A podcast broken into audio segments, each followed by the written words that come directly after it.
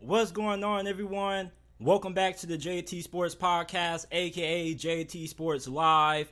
If this is your first time tuning in, make sure that you guys go ahead, leave a like, and subscribe to the channel. We go live daily at 5 p.m. Eastern Time, Monday through Friday. On this episode, we're going to be talking about Jimmy Garoppolo's future with the Las Vegas Raiders. You know, the NFL season hasn't even started yet, and the Las Vegas Raiders are already in mid-season forms, taking L's. Jahmyr Gibbs, why he's going to explode in his rookie season with the Detroit Lions. There's a rookie wide receiver that New England Patriots fans are really excited about, and his name is Demario Douglas. We're going to be talking about why Patriots fans are thrilled about what he could do.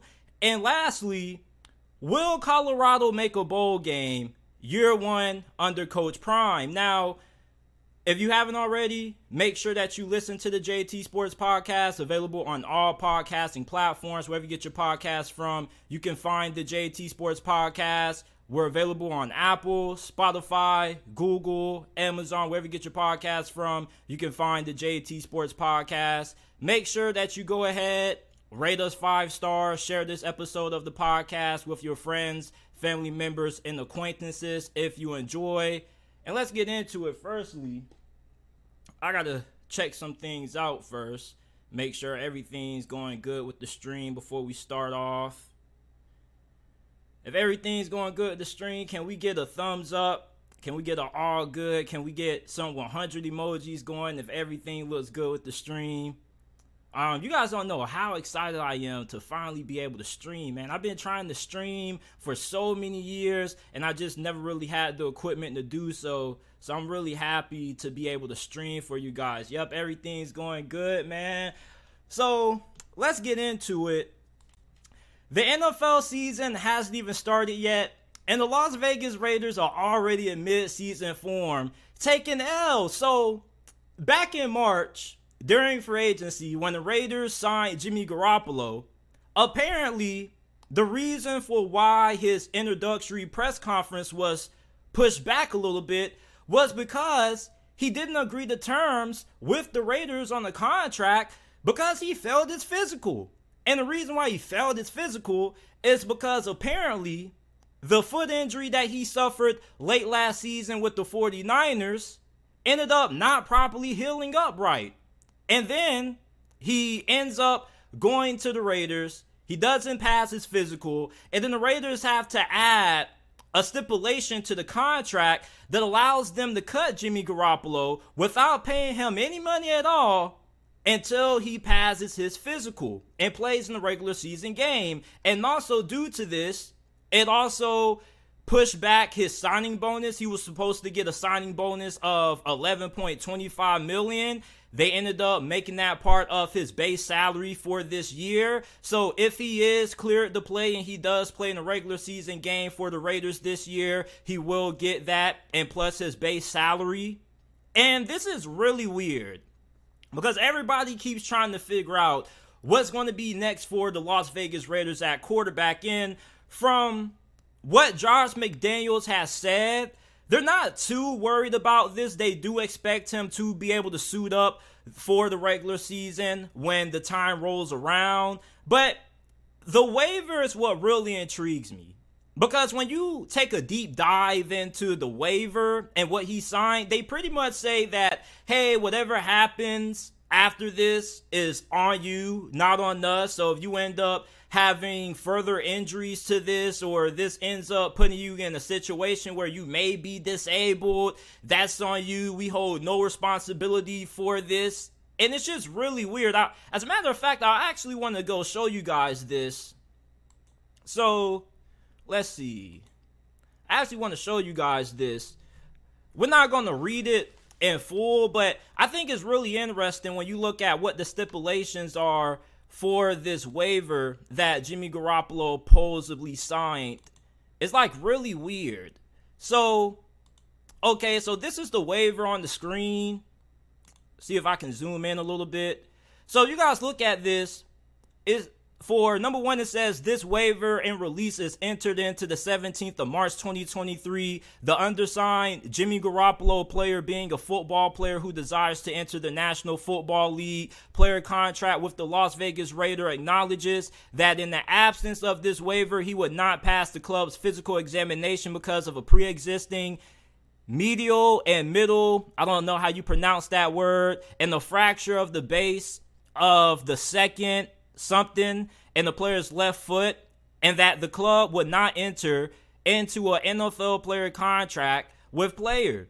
Two, the player has been informed that as a result of such condition, player would be at an increased risk of further injury, symptoms that will require surgery, permanent dis- disability, loss of motion, and any problems related to this left foot, including but not limited to further injury, instability, swelling, pain, injury to surrounding muscles and soft tissue, surgical management, arthritis, the need for treatment and disability. Player also understands that such condition has decreased his ability to play professional football and that continuing to play professional football may result and deterior- deterioration, aggravation, or re injury of the existing conditions, rendering player physically unable to perform the services that would be required of a player by NFL player contract. The player fully understands the possible consequence of playing professional football with the physical conditions set forth above. Nevertheless, player desires to continue to play professional football and hereby assumes all matters set forth in paragraph 2 above. Because this player desires to play professional football for the club in consideration of the club's willingness to accept player as a football player and his agent, representatives, and here and the signs hereby forever waive, release, and discharge the club. Club owners and partners, causes of action, including without limitation, any claims arising under paragraphs 5, 9, and 13. So it's just a bunch of other stuff. But basically, for Jimmy Garoppolo, right? Him going forth playing with this injury it doesn't really look good for him long term. You already know that Jimmy Garoppolo, aka Mr. Jimmy Fragile Luggage, Mr. Handle with Care Garoppolo, he has a really extensive past with injuries. He's been injured nearly every season that he started at the quarterback position for the San Francisco 49ers. And the Raiders just go ahead and say, you know what? We're going to move on from Derek Carr and we're going to replace him with a quarterback that has an extensive injury history that isn't able to prove that he can consistently be available for a full season. Not only that, but we're also going to agree to sign you knowing that you're coming off a foot injury that potentially could end up coming back to haunt you in the near future. Like, this makes no sense. And this isn't all on Jimmy Garoppolo, okay? When he ended up going down with that injury, late in the season and Brock Purdy took over, the 49ers physicians or their team doctors came out and said that he should have been able to come back within seven to eight weeks, which would have been around the NFC Championship game or potentially the Super Bowl. But when the NFC Championship came around, there were reports coming out that Kyle Shanahan and Jimmy Garoppolo, the relationship had deteriorated and they weren't really on good footing with each other. And at that point, we kind of already knew that Jimmy Garoppolo was probably going to be out of San Fran, especially when you consider how the quarterback situation transpired in that NFC championship game. And it's just really weird that the Las Vegas Raiders knowing that Jimmy Garoppolo's foot injury wasn't properly healed and that he was going to need surgery right after he signed, they would still go ahead and go through with this. And people keep saying, well, they had no other options. Their back was against the wall. Who else was out there? You mean to tell me that you could have had the opportunity to trade for the number one overall pick with the Chicago Bears. You could have gotten Bryce Young, CJ Stroud, hell, even Anthony Richardson or Will Levis and instead of going that route, you rather still go ahead and try to sign the guy who's dealing with a nagging injury. Like, in what world does that make any sense if you're the Las Vegas Raiders? And for all of the people out there who keep saying they had no other options, there are always better options when you're looking at a quarterback who's injury prone and is dealing with a foot injury that hasn't properly healed. Like the Las Vegas Raiders continue to show us why they're one of the worst ran franchises, not only in the NFL, but in sports in general. And then you got everybody speculating what's going to happen if Jimmy Garoppolo can't play this year, which I believe that he probably is going to be ready to play. I think the worst case scenario is that the surgery doesn't go well, he's not recovering well, he's not able to perform, then they can cut him without paying him anything, and then potentially you can start Brian Hoyer or rookie QB out of Purdue, Aidan O'Connell. But people think that maybe Tom Brady can come out of retirement and play for the Raiders, even though he kind of is a owner of the Raiders. So for him to be able to play and be a owner, that would have to be approved by the other owners in the league. And I don't really know if everybody's going to be on board with that. It's kind of of a abuse of power, in my opinion. And even then, even if Tom Brady is able to play, this dude didn't really look all that great with the Tampa Bay Buccaneers. In the situation that he has with the Raiders, if he was to be able to play, wouldn't it be any better? You have Josh McDaniels, which although Tom Brady knows his system, the team around him, the offensive line isn't the greatest. The wide receivers are pretty good, but he doesn't have a defense, and he's going to be in the division where he has to go against Justin Herbert, Patrick Mahomes, and Sean Payton. Like, I don't see how Tom Brady being a contingency plan if Jimmy Garoppolo isn't able to play works out in the Raiders' favor. There are fans out there who are a little bit excited about the idea of Tom Brady maybe starting at quarterback for Las Vegas this year. But if we're just being honest, all that would do would further push the Raiders downwards in terms of them being able to compete.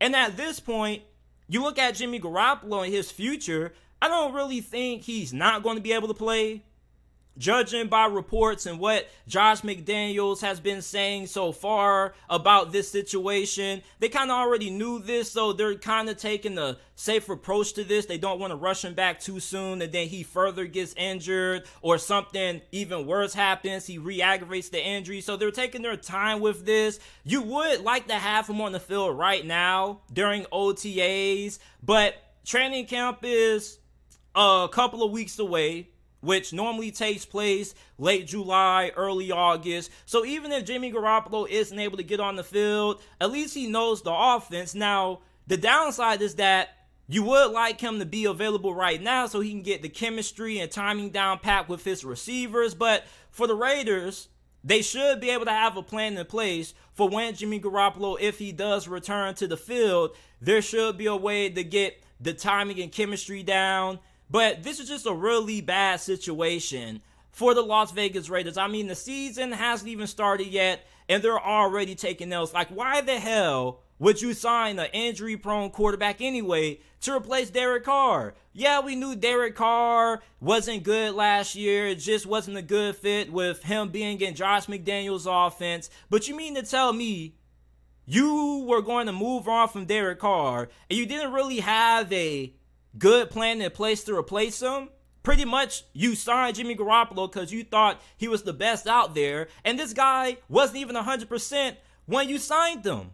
This makes no sense, and this is the kind of bull crap that the Raiders organization has been doing for well over two decades. And even if Jimmy Garoppolo does play this year, I don't think he's really going to move the needle for the Raiders. I think at best, they're probably a six, seven win team.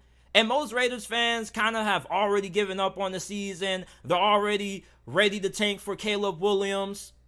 And for Jimmy Garoppolo, man, this just isn't a good look when it comes to both sides of this. Some people question during his time with the 49ers if he was even taking his rehabilitation serious which kind of put them in the bind because you saw what happened at the NFC Championship game. They pretty much had no QB. They had to throw Josh Johnson out there, and then he got injured. He was supposed to be their emergency release QB, and then they had to put Brock Purdy back on the field with an injured elbow. He couldn't even throw the football.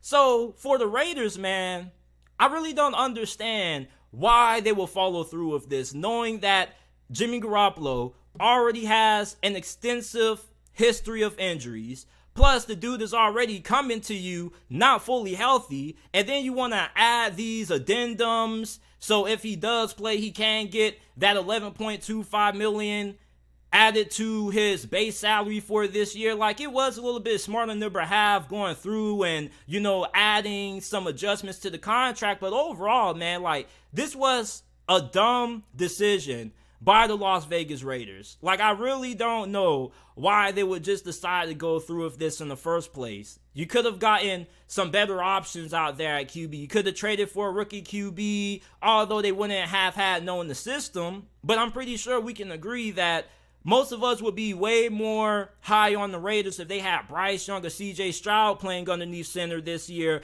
as opposed to Jimmy Garoppolo. This made no sense for the Las Vegas Raiders. And now, if you're a Raiders fan, you're kind of crossing your fingers that Jimmy Garoppolo is going to be ready to come week one, like how a lot of people in the Raiders organization keep saying. But at this point, who can you really trust? Like, can you really trust anybody in this organization right now? Like, you thought that Jimmy Garoppolo was legitimately going to be your starting QB this year. He comes in, he's not fully healthy. He has to get surgery a couple of days after he signs, and we don't even know if this dude is still going to be the same player after that surgery. This is just a bad situation for the Raiders on all sides of the spectrum, and the season hasn't even started yet, and the Raiders are already in mid-season form taking L's. They can't draft in the first round. They can't make good free agency signings. They can't build a championship caliber football team. They can't find a good head coach. It's just a complete mess right now up there in Vegas. But you know what say? You know what they say? What happens in Vegas stays in Vegas. And for the Las Vegas Raiders come January around playoff time, they're going to be staying at home in Vegas watching the playoffs from their couch.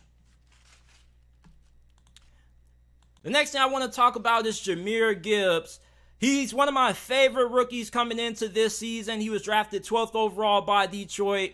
And when Detroit came on the clock and some of the announcers were speculating who the pick could be, one of the analysts said that the Detroit Lions were looking to add more explosiveness on the offense. And as soon as I heard that, I was telling all my homeboys who I was watching the draft with, watch them draft Jahmyr Gibbs. And a couple of minutes later, they ended up taking Jahmyr Gibbs. And a lot of people really didn't understand this pick. They weren't really on board with it. But I was talking with my guy, Luke G. If you guys didn't see the previous episode that me and Luke G did on the podcast together, go ahead and watch that very good episode. He said that he wouldn't be surprised if Detroit took a running back in the first round. And ideally, he said that he wouldn't be surprised if the pick was Bijan Robinson. Now, we already know that the Detroit Lions ended up trading down and they ended up getting more picks in the process. But drafting Jahmyr Gibbs, I think was a fantastic get for the Detroit Lions. This is somebody who is greatly going to elevate this offense. He has elite speed, acceleration, he has fantastic hands, and he's a great route runner for a running back. This is somebody who you can line up at pretty much every position on the offensive side of the football, well, nearly every position. Not only can he play running back, but you can line him in the slot or you can put him out wide. He's that good of a route runner that he can run pretty good routes against defensive backs. He can create good separation against cornerbacks. And plus, this guy ran a 4.36 at the 40 yard dash at the combine. So you have to think about that elite speed. And when you think about their offensive coordinator, right?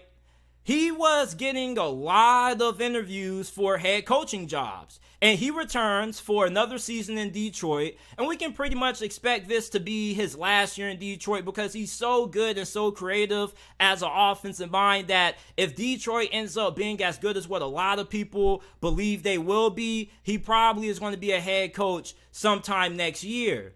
When you think about his creativity and how he's able to make the most out of his personnel, he puts players in the right situations to succeed I'm expecting Jahmyr Gibbs to explode year one in his rookie season with the Detroit Lions. This dude is going to be a beast on third down for the Detroit Lions whenever they get put in a bind. If you go back and you watch him at Alabama last year, him and Bryce Young pretty much carried Alabama's offense. It was either Bryce Young making a fantastic play or Jahmyr Gibbs making a big explosive run or having a big catch on third down to keep the chains moving for the tide last year.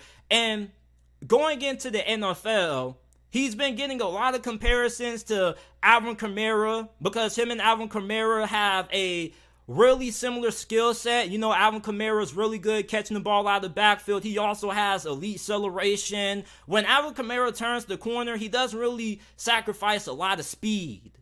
And then you have to think about this. When Jameson Williams comes back, you're going to have him you're going to have Jahmyr Gibbs. You're going to have Amon-Ra St. Brown. You're going to have a top five offensive line. Like, this is going to be one of the best offenses in the NFL this season. And then also take this into account. You do have David Montgomery, so David Montgomery and Gibbs are going to split a good amount of the carries. We already know that Jahmyr Gibbs probably isn't going to get much work on the goal line. He isn't really built to be a goal line back. He probably isn't going to be in when they're asking um him to block because he's not the greatest blocker. As a matter of fact, I think that's one of his weaknesses is that he's not really good in pass pro. So David Montgomery is probably going to get a large amount of the workload, but you look at Jahmyr Gibbs, though, he's still going to have a big impact because of what he can do in the passing game and his explosiveness. This dude is way more explosive than David Montgomery. Although David Montgomery is going to be doing most of the dirty work at running back for Detroit, pass protection, running in between the tackles. Jahmyr Gibbs isn't really that kind of runner. Even though he does have the capability of being able to run inside the tackles, it's just that with his body type, you don't really know if he's going to be able to hold up. So for the most part, David Montgomery still is going to be getting a good amount of the workload in this Lions offense. But Jahmyr Gibbs, though, when he does end up being put on the field for Detroit, they're going to put him in some really good situations that's going to create mismatches. Just think about it. If you put Jahmyr Gibbs at running back on third down, he's coming out wide. How many linebackers are going to be able to cover this guy? Because he is a fantastic route runner for a running back. You don't really see running backs that have this kind of route running very often. And I know that the NFL is starting to transition to more of the scat back kind of running back where you want a running back who also can be explosive running the football, but also can be like your third or fourth best wide receiver when he's on the field. That's Jahmyr Gibbs. And that's a mismatch for linebackers because how many linebackers are good enough to cover Jahmyr Gibbs in one on one situations? Not too many. And then if you line them out wide, let's say if you want to put them in the slot and you want to move Amon-Ra outside, if you put them matched up against a defensive back that's playing the slot, either a slot cornerback or you got a safety that's playing in the slot, I don't really think it's too many defensive backs in the slot who are going to be able to stop Jahmyr Gibbs, neither because this guy is so fast, so explosive, and so shifty. It's really hard for defensive coordinators to come up with a game plan to slow this man down. So the Detroit Lions have a chess piece that they can just move around all over the offense. You already saw the play that they had last year when they had their right tackle, Penei Sewell, coming in motion and catching a, crucial, a critical first down to keep the drive alive for Detroit. So if their offensive coordinator has this level of creativity, giving him a player like Jahmyr Gibbs that has this kind of skill set is only going to make the Detroit Lions offense even harder to stop and even more difficult to game plan for for opposing defensive coordinators. Like I really loved the Detroit Lions drafting Jahmyr Gibbs. Like I don't know how many of you guys are thrilled about this, but I'm expecting Jahmyr Gibbs to have a phenomenal rookie season for the Detroit Lions. Now, is he going to put up the kind of numbers that Alvin Kamara did his rookie season? I'm not really sure about that because David Montgomery is a really talented running back. I'm pretty sure he's going to get way more carries than, than Jahmyr Gibbs, but a lot of Jahmyr Gibbs' damage is going to come from what he's going to do in the pass game. This guy is a home run ready to happen. Anytime he puts his hands on the football, he's a threat to take it to the crib every single time. That's how much of a beast this man is. And I watched pretty much every single game of Alabama football last year in 2022. And I know that Jahmyr Gibbs, without a doubt, is going to have a big part in this Detroit Lions offense. Like, people think that you need to be a workhorse RB to be effective in the NFL. And that's not true. Like, we've seen plenty of occasions where teams running two running back systems have been successful. As a matter of fact, like, what team right now doesn't have two or three running backs on their roster that they rotate in and out of the lineup? There's not too many teams that have a RB1 that just completely gets everything. Other than Derrick Henry, that may be it.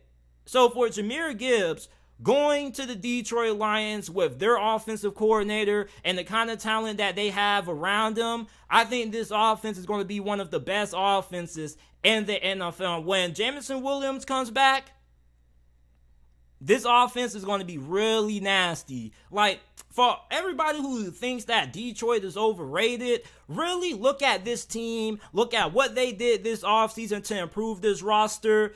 There's no way you can tell me that Detroit shouldn't at least be a lock to make it to the playoffs this year. I mean, this offense is going to be super dynamic and explosive this year. And you add a playmaker like Jahmyr Gibbs at the helm, it only makes this offense even more dangerous. Let's talk about another rookie that is turning a lot of heads right now. And Patriots fans are really excited about this guy, Demario Douglas. Now, what do you New England Patriots fans know about my guy Pop? Y'all, y'all know where I'm from, right? You know I'm from the 904. You know where Pop's from? He's from the 904 too. And he impressed Bill Belichick so much during the Shrine Bowl that there were some reports coming out that said that Bill Belichick, when he went home, he couldn't stop thinking about Pop. This guy had Demario Douglas on the brain. And when the sixth round of this past year's draft came around and he was still on the board, New England had to take him. Now, you know that Bill Belichick in New England, they can't draft wide receivers in the first two rounds to save their lives, okay? But when it comes to finding late round gems or undrafted gems, Bill Belichick just has a nose for good football players in the later rounds of the draft. You saw how successful Jakobi Meyers was during his tenure with New England. You think about Julian Edelman, Wes Welker, really good slot receivers that were overlooked going into the draft, and New England comes away with studs. And I think that Demario Douglas is going to be another one of those great late round finds by the New England Patriots. I mean, yeah, he isn't the biggest. He's 5'8, 179 pounds, but this dude is not easy to bring down. As a matter of fact, I think he was one of the better wide receivers coming out of this past year's draft class when it came to making things happen after the catch. He also is a really solid route runner. He's not an elite route runner. He's not like a Tank Dell or a Jackson Smith-Njigba, but he's pretty solid. Okay, he also has really elite short area quickness. His former coach, Hugh Freeze, who was coaching him up at Liberty, he's now at Auburn, actually said that if Demario Douglas was playing for Auburn right now, he would be a legitimate starter for them at this moment going into this season. Not only that, but he also has the ability to return kicks and punts. Yeah, he did have a little bit of a fumbling issue trying to handle those punts and returns at times, but for the most part, if you're New England, you have somebody who can come in, contribute on special teams. He also can have a little bit of a role for you on offense, even though you did sign Juju Smith Schuster to a pretty big contract or a pretty significant contract. This is somebody who should still be able to find a way to get some time and get some reps this season with that first team offense during training camp. And I do expect him to have a little bit of a small role on this Patriots offense because Juju Smith Schuster, we don't know if this guy is going to be able to stay healthy. So if he goes down, I expect Pop to be the next man up to fill that slot wide receiver position. And then think about this he was very good in third down situations for Liberty. Anytime Liberty got put in third down situations, they were looking for Pop. And also, he also has a really good knack for being able to generate yards after contact. Even though he's 5'8, 179 pounds, this guy, to me, watching him play, is way bigger than his size. And when you look at him, he's not the smallest dude. He's kind of a little bit trunky. So for Bill Belichick, you can use him in a lot of similar ways like you did with Marcus Jones last year. Marcus Jones was a defensive back, and they were utilizing him all over the field. They were having him on special teams. Sometimes he was playing running back.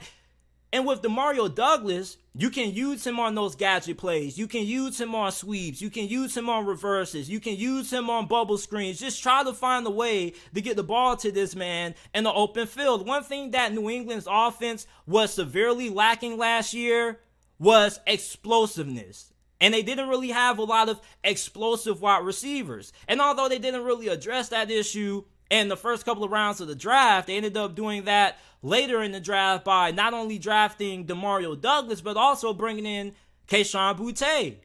So this offense with Kayshon and Pop just got a little bit better. Now, I don't really know if Boutte is going to stick. I don't know if he's going to live up to some of the hype that Patriots fans are giving him. I got way more confidence in Demario Douglas than I do in Kayshon Boutte. Because the thing with Demario Douglas is that you don't really have the character issues with him like you do with Kayshon Boutte. You have a guy who's a hard worker. He comes in, he's one of the first guys in, last guys out. He's very coachable. Hugh Freeze had nothing but high praise for this guy. This is one of those kind of players that you find in the later rounds of the draft who ends up carving out a pretty solid career. And the Patriots have a really good knack at being able to find late round gems that are able to stick and contribute. And I think Demario Douglas is going to be that next late round gem that the Patriots are just going to happen to come across at the Shrine Bowl, this dude was probably the second best wide receiver behind Zay Flowers. Zay Flowers had everybody's attention, everybody was paying attention to him. But when he wasn't on the field, you were having your eyes on Demario Pop Douglas. And he isn't the kind of receiver that Zay Flowers is, but they do have a lot of similarities in their game. The difference is that Zay Flowers is more explosive. He can get off the line a lot better than Douglas. He also is a better route runner. He also can play both the slot position and outside receiver with pop size at 5'8, 179 pounds. He's pretty much going to be limited to the slot. But the similarities that him and Zay Flowers had was that they're very twitchy, they're very quick, especially in the short intermediate areas of the field. And I think that's where Pop is going to th- thrive at for the Patriots with Bill O'Brien at the helm at offensive coordinator. And if he ends up developing his route running a little bit more, I think he can end up being a really good deep threat coming out of the slot for New England. I'm really excited about Pop, man, and I see why a lot of you Patriots fans are excited about Pop too, because if there was a team who you could bet $100 on could find a gem in round six or round seven in the draft, it would be the New England Patriots. You already know their history of finding good slot receivers, and I think Pop could be the next great New England Patriots slot receiver. Bill Belichick, he was really excited about this guy at the Shrine Bowl. He had this guy's attention. He went home thinking about him.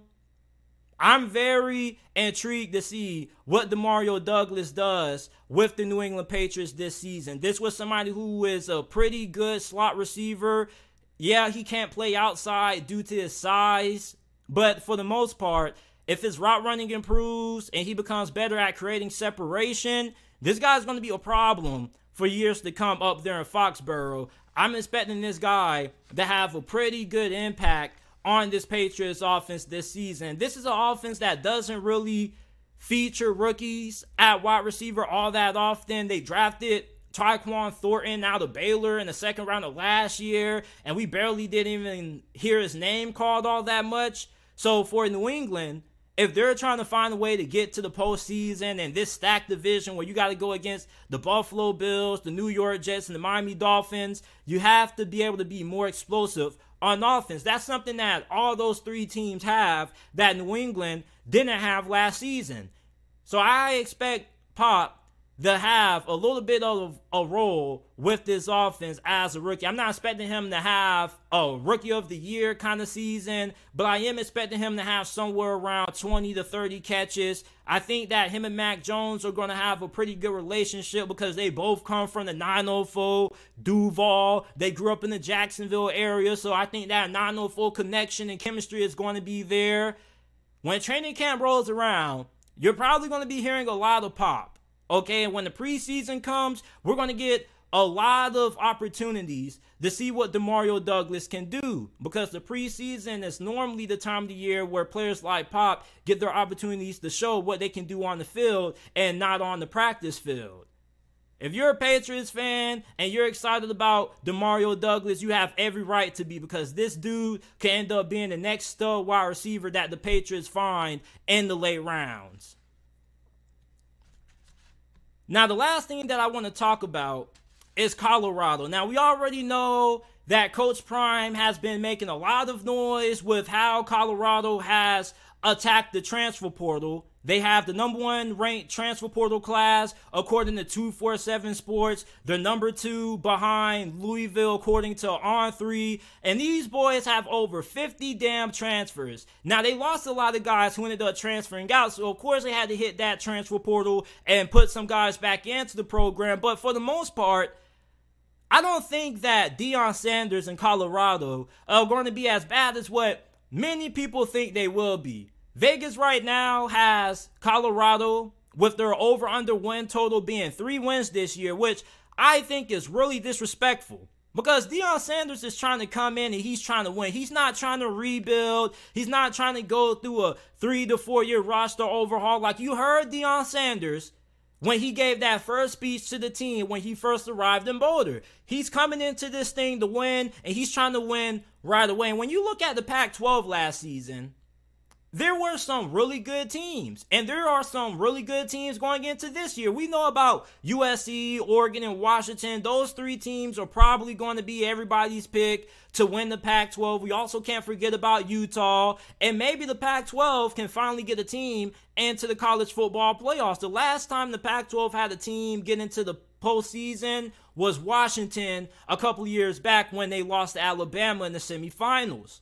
Now, although Colorado isn't going to be in that playoff conversation, I definitely think that they're more than capable of being able to make it to a bowl game. Like people keep saying Colorado's only going to win two or three games. Like even though winning two or three games wouldn't be bad because that's improvement from them winning only one game last year, you look at their schedule and it's not easy. Okay, their first game of the season, they have to play TCU on the road. Then you have to play Matt Rhule in Nebraska. I think that's a winnable game. They may not be able to beat TCU, but I definitely think they have a good shot of being able to beat Nebraska. Then they got to play Colorado State. So Colorado State should be a victory for Colorado. So at least you got one win there. Then you got to play Arizona State. They're going into their first season also with a new head coach in Kenny Dillingham, who is the OC for Oregon for the last couple of seasons or for last year at least. He went about the transfer portal the same way Deion has. It's just that he wasn't able to get the kind of talent that Coach Prime has been able to get out of the transfer portal. Then you have Stanford. So Colorado State, Arizona State, Stanford. Right there, I think you already have three wins. Okay? So now you just have to find a way to win three other games. And for those of you guys who really pay attention to the Pac 12, you guys would know that although there are some really talented teams in this conference, the Pac 12 has a tendency late in the season for teams to get really inconsistent. And last year, you had Oregon, who lost to Oregon State, who barely even threw the football in that game. They just found a way to choke that game. You have a lot of teams in this conference that also don't really have any good defenses. I mean, the only two teams that had somewhat solid defenses in the Pac 12 last year were Washington State and Oregon State. And for Colorado, they're stacked at skill position wide receiver, cornerback, defensive back that's not going to be an issue for the Buffs going into 2023. I mean, at wide receiver, you got Jimmy Horn Jr., Xavier Weaver, you got Willie Gaines, who follows Deion from Jackson State to Boulder. Then you got four star freshman wide receiver and Adam Hopkins, who is expected to be a big contributor to this offense. On defense at cornerback, you got Cormani McClain, who was the number one ranked cornerback coming out of this past year's recruiting cycle. Travis Hunter, we already know about him, how Deion Sanders was able to flip him from FSU to Jackson State. And he performed pretty good at Jackson State, even though he had some injuries that kind of held him back a little bit. At safety, you had Trevor Woods, who was Colorado's best player on defense last year, at least their best player in the secondary. The only question I really have about Colorado this year is going to be how good are they going to be up front? That's really my main issue with this team. And although they did have a couple of big name offensive linemen that followed their new offensive coordinator who came from Kent State, he also brought a couple of pretty good offensive linemen with him, but you don't really know how it's going to gel. And anytime you just assemble a roster mainly through the transfer portal, you have to wonder if all those guys are going to pan out being good. Because although a lot of these guys have been highly ranked, they're four stars or they're three stars, I'm pretty sure there's a reason why most of these guys in the transfer portal to begin with. So you don't really know how many of these players are actually going to work out. But I'm pretty confident that at least half of these players that Colorado acquired in the transfer portal are going to end up making pretty good contributions for Coach Prime in his first season. I think that Deion Sanders is a way better coach than what a lot of people give him credit for. People make it seem like Deion Sanders is a novice and this guy is inexperienced. This dude dominated at Jackson State. Jackson State, according to 247 Sports Team Talent Composite Rankings, last season had a better roster than a handful of Power 5 programs. Hell, they had a better, more talented roster than Kansas State, who won the damn Pac 12, who won the damn Big 12 last season. So for Colorado, looking at their roster right now with Shedeur at quarterback, I think that not only do they have one of the better rosters in the Pac 12 conference, but they also have one of the better quarterbacks in this conference as well. We know about Michael Penix, Caleb Williams, and Bo Nix, and probably Cam Ward. But Shedeur Sanders is definitely up there for being one of the better quarterbacks in this conference. And most of the times, when you have a good quarterback, you're going to be in situations to win more games than what you would be if you didn't have a good QB. When you have a good QB, he's going to be able to elevate the players around him, even if it's not the most ideal situation. Plus, for Shedeur, people act like this dude wasn't dominating when he was at Jackson State. You got people on Twitter talking about some, well, that was playing at Jackson State. Like, he probably ain't going to be able to have the same success in the Pac 12. Like, bruh, who in the Pac 12 last year just had a lockdown pass defense?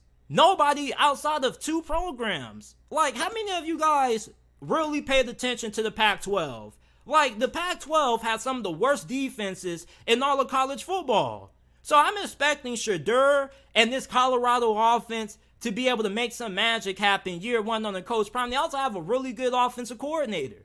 Now, their defense, we know the secondary should be pretty good because Deion Sanders is a Hall of Fame cornerback. He's one of the best defensive backs that ever played the game of football. So, if anything, the secondary should be a strength.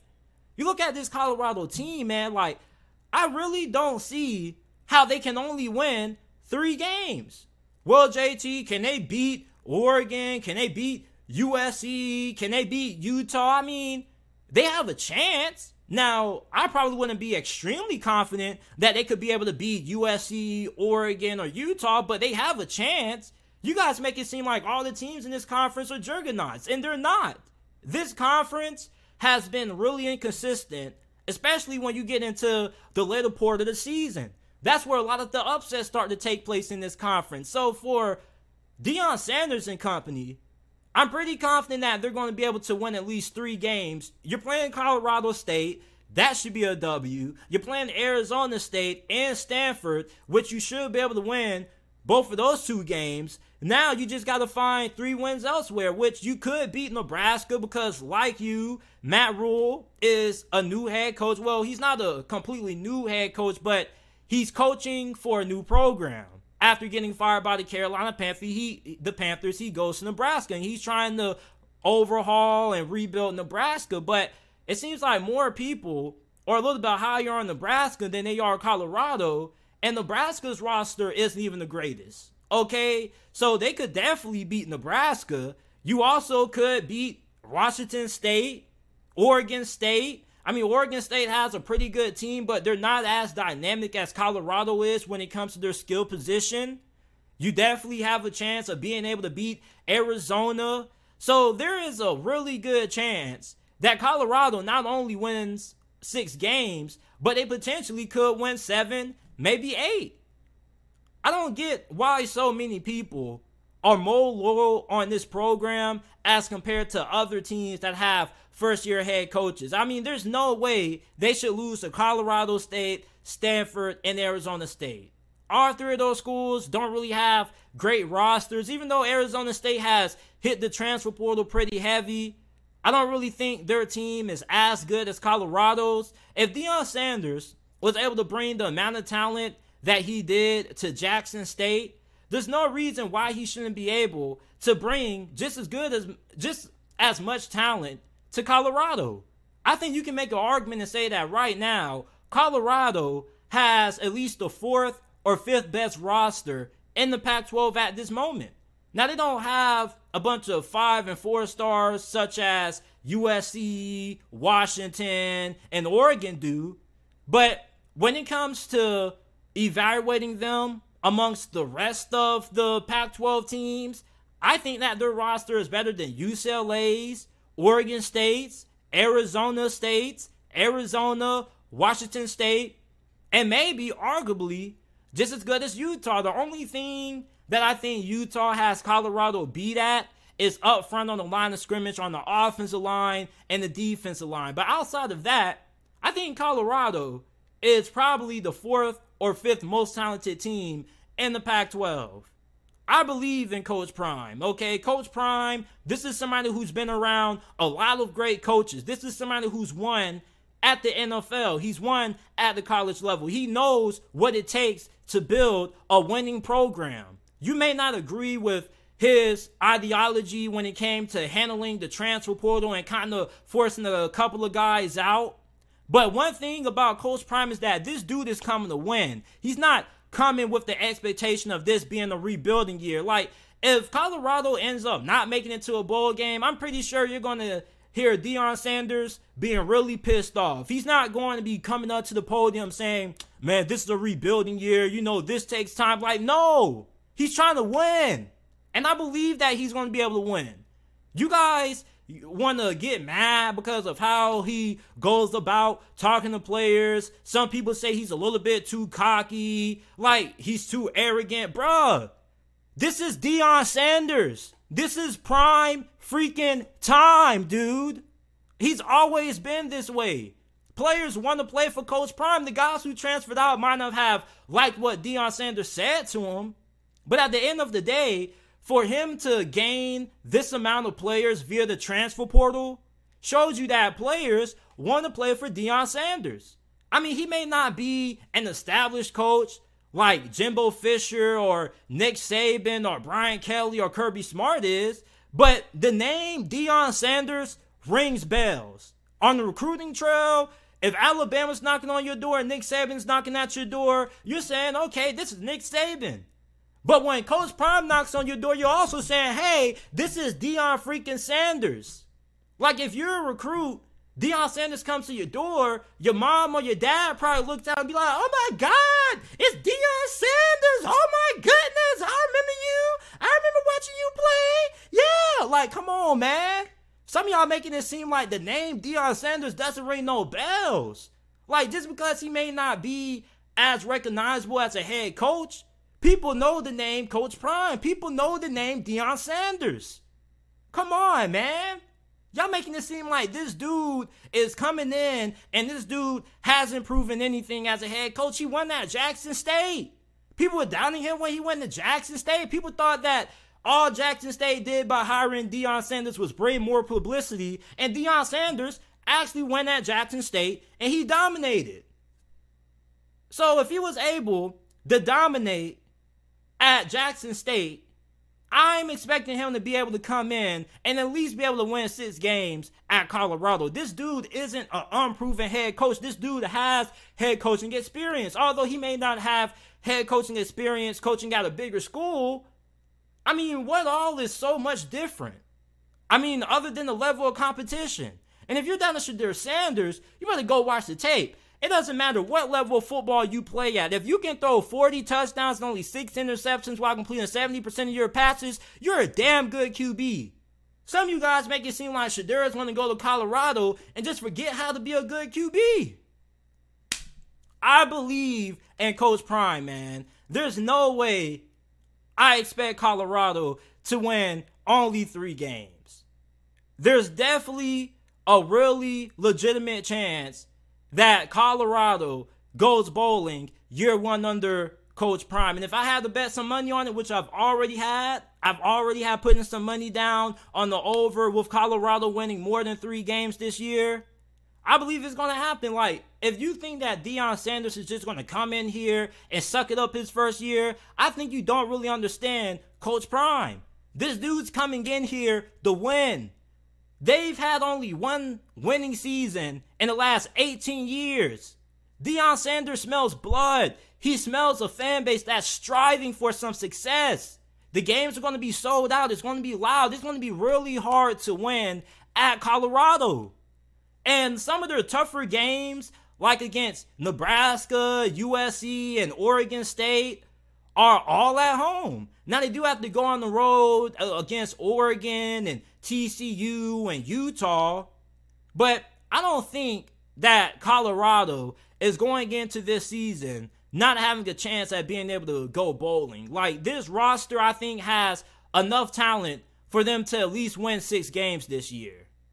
And some of you guys, I don't really think you guys are really just giving Deion Sanders a fair chance. I, I just think some of you guys are just biased against Deion Sanders. You just don't like the guy. You don't really like his mentality and how he approaches things. And you probably didn't like Deion Sanders as a player. You probably thought that he was too cocky, he was too loud, he was too Hollywood. So if you didn't like Deion Sanders as a player, you're probably not going to like him as a coach. This dude has that old school mentality. He was coached by some of the greatest coaches to ever be around the game of football. This dude has observed what it takes to be a good coach, what it takes to be a successful coach at the college level. This dude isn't a novice. This dude knows what he's doing. I trust Coach Prime. Anything less than six wins, in my opinion, would be a disappointment in my eyes. But this is it for this episode of the JT Sports Podcast, man. I appreciate you guys for tuning in. If you guys haven't already, make sure that you guys leave a like, subscribe to the channel. We go live every day at 5 p.m. Eastern Time, Monday through Friday. Check out the JT Sports Podcast, available on all podcasting platforms Apple, Google, Spotify, Amazon, wherever you get your podcast from. You can find the JT Sports Podcast. Also, follow us on all of our social media platforms. You can find us on Instagram at JT Sports underscore or on Twitter at JT Sports underscore underscore. The NFL with AJL. I appreciate you, man. Shoot, I'm gonna open the phone lines up for those of you guys who want to call in. The number is 1434 233 5184 for those of you guys who want to come and call in to the show.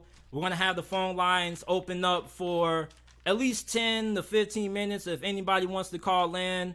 So if you want to call in and give your take, maybe you disagree with one of my past segments, or maybe there's something that you want to say about what we talked about on today's show, you're welcome to do so. The phone lines are open at 1 434 233 5184. We're going to give it five minutes for somebody to make a call. And if somebody doesn't want to call in, then we're just going to go ahead and end today's show. But the phone lines are open for those of you guys who want to come in, who want to call in. Love this tape, man. Give Deion the whole damn bank. Yeah, man, it's like I don't understand how people out there really think like this guy Deion Sanders is just going to be an absolute bum of a head coach. Like this man Deion Sanders was one of the most successful NFL players of all time for a reason. He understands the hard work and dedication that it takes to get to the top. kids want to play for Deion Sanders. Like, yeah, you you see Nick Saban and Kirby Smart in your living room, but if you see Coach Prime in your living room, you kind of look at him in the same way you do Nick Saban and Kirby Smart because you think about the name recognition. You remember what Coach Prime was as a player. The name Deion Sanders rings bells. It rings just as many bells as the name Nick Saban and Kirby Smart does. So the phone lines are open. If you guys want to go ahead and call in and give your take, the number is on the screen 1434 233 5185. We're going to give it three more minutes. And if nobody calls in, we're just going to go ahead and end this live stream for today. And I will see you guys tomorrow, Tuesday, or what today is? Tuesday. I thought it was Monday. I forgot Memorial Day was yesterday. But we're going to be back tomorrow, 5 p.m. Eastern Time. We're going to give it a couple more seconds. Anybody who wants to call in, give their take. The number is 1434 233 5184. Call in, give your take, give your thoughts.